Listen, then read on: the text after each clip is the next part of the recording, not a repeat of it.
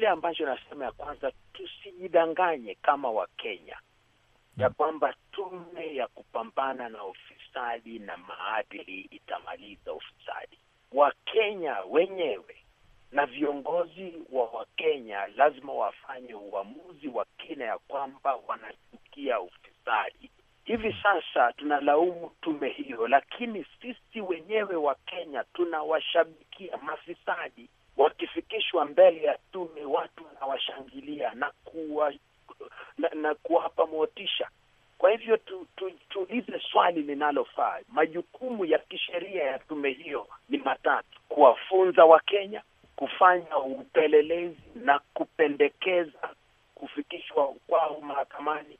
Kwa hivyo kwa njia hizo watamalizaji ufisadi ikiwa Wakenya wenyewe wanashabikia ufisadi? Wewe una, una, una, unahisije kwamba leo sasa yeye tayari amejiuzulu? Amefanya jambo la busara kwa kuwa kile kilichopo ni ya kwamba angekubali kuundwa kwa tume angeathiriwa pakubwa kila mtu, na ni wengi tu, ni watu wengi tu ambao wanatumia fursa hizo kukuharibia jina na kukukashifu. Sijui ni kitu kipi kilifanyika, sijui kama alihusika na kandarasi, lakini uamuzi aliyoufanya ni wa busara. Rais anapomchunguza bwana Kinisu, unahisi kwamba tume hiyo labda inafaa kufanyiwa ba baadhi ya mageuzi ambayo unadhani labda huenda yakaweza kusafisha uh, tume hiyo kwa upana? Mageuzi yapi? Hili ndilo swali ambalo naliuliza. Kilichoko katika historia ya tume mwanao mkurugenzi huwa wanatoroshwa. Mimi ni wakati nilipo hudumu, sheria ilibadilishwa hususan kwa kuniondoa na, na, na manaibu wangu, kwa kuwa tulikuwa tunapigana na ufisadi. Sheria hakuna katika taifa hili, katika bara hili hakuna mtu yeyote aliyeondolewa mamlaka kubadilishwa sheria usiku sasa.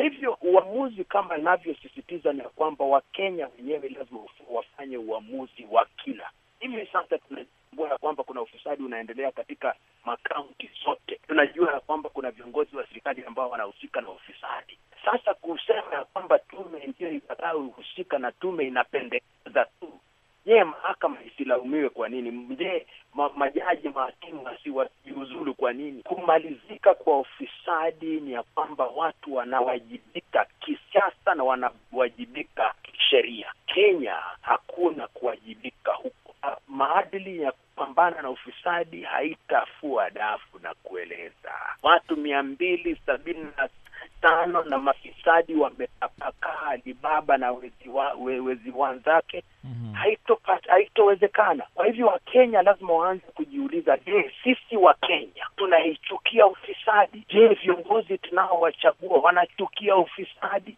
Sasa wabunge hao wamefanya uamuzi wao wa kina. Kuna makamati mangapi ya bunge ambayo yamepatikana ya kwamba wanahusika na ufisadi? Kamati hiyo ya bunge kuhusu sheria imependekeza rais aweze kubuni jopo la kuchunguza bwana Kinisu. Unahisi kwamba rais ana yapi ya kutekeleza? Tayari bwana Kinisu ashajiuzulu, kwa hivyo hakuna haja ya kuunda jopo hiyo. Tayari kwamba ana haja, amekubali ya kwamba kuna vitu ambavyo vimefanyika na amefanya uamuzi wa busara. Kwa hivyo uh, rais sasa amepewa jukumu rais zaidi kukubali kujiuzulu kwake na bunge kuanza harakati za kumteua mwenyekiti mpya, na tutamteua tu kisha tutamfukuza kama tulivyofanya desturi.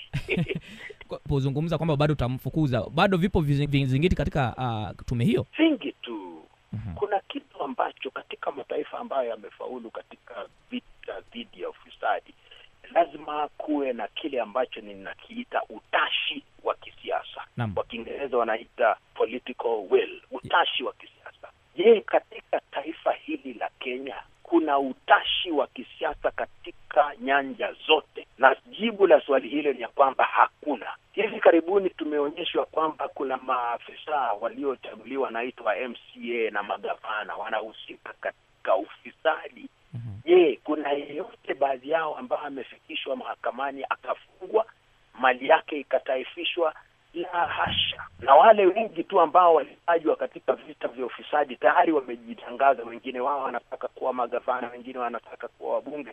Inaonekana katika taifa hili la kenya ukitaka kuchaguliwa katika kiti chochote lazima uwe mfisadi au umehusika katika ufisadi. Hiyo ndio sifa nzuri tu. Asante Profesa, ni kushukuru sana kwa kuweza kuzungumza Sauti ya Amerika. asante. Asante, asante.